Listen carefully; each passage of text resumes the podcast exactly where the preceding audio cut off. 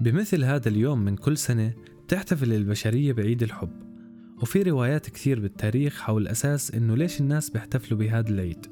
واليوم راح أحكي لكم عن روايتين وبعض الآراء حول هي الروايات. خليكم معي أنا محمد الدرايسة وهذا بودكاست على الورق.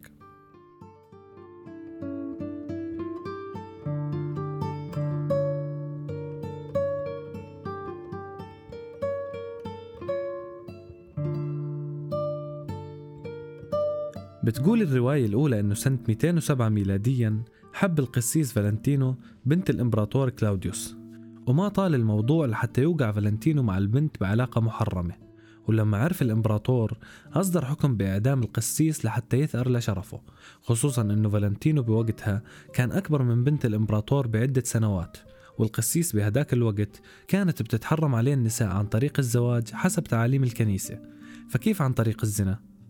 هلا هي الرواية الأولى.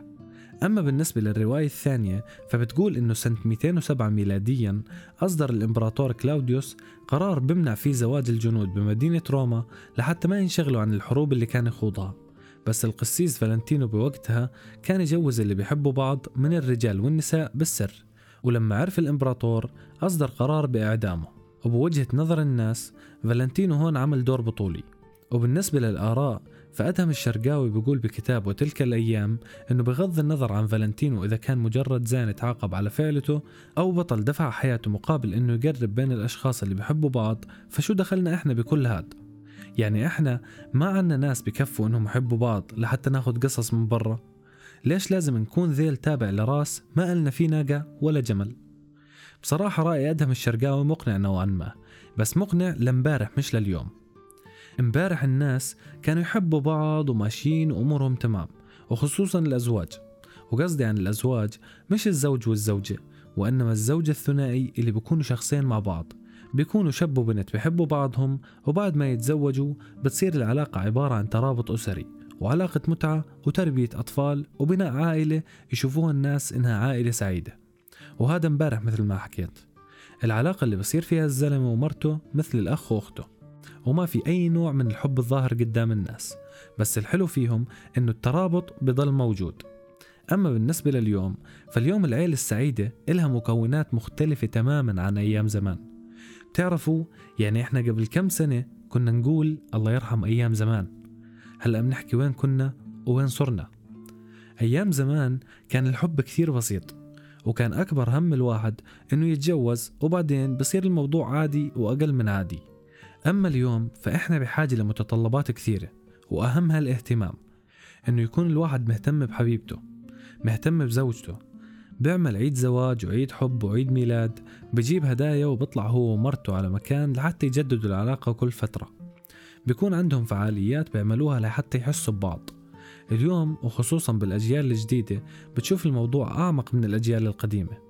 هلا أنا كواحد من الأجيال الفاصلة بين القديم والجديد وبما أني لحقت القديم ولحقت الجديد بشوف الموضوع مختلف تماما. الحب والاهتمام والحكي الحلو هو أسلوب حياة بغض النظر عن إنه فلان وفلانة شافوا أو سمعوا أو حكوا أو شو ما صار مش مهم رأي الناس بالنسبة لهم المهم إنه اللي بتعطيه برجع لك. الكلمة الحلوة لما تحكيها للشخص بترجع لك بابتسامة وهذا هو الإشي اللي بخليك تفرح وتنبسط. ومش مشان الشخص اللي قدامك بس كل شي بتعمله مشانك أنت. العقل الباطن بيكتسب بس ما بفرق بين الصح والغلط وما بفرق بين السلبيات والإيجابيات. العقل الباطن شغلته بس إنه يكتسب. تعامل مع الناس بأسلوب منيح فبكتسب عقلك الباطن الحكي الحلو والإيجابي اللي بتحكوه. فكر بطريقة منيحة وإيجابية مشان عقلك الباطن يكتسب الإيجابية. العقل الباطن هو اللي بيهيئ الناس لأنهم يستعدوا لعيد الحب كل يوم 14 من الشهر 2 أنا برأيي لو كنت مرتبط أو متجوز راح أتعامل مع عقلي الباطن على إنه عيد الحب كل يوم وهذا اللي راح يخليني أعيش طول عمري وأنا مرتاح. راح أتعامل بصدق ومودة كل يوم وراح أكرر تصرفاتي وأركز على الاهتمام بالطرف الآخر. ووقتها عقلي الباطن راح يفهم هذا الإشي. وراح أصير أحب كل يوم بدل ما أحب يوم واحد في السنة.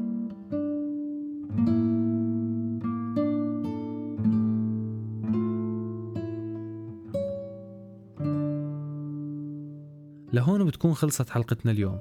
كنت معكم أنا محمد الدرايسة وهذا بودكاست على الورق.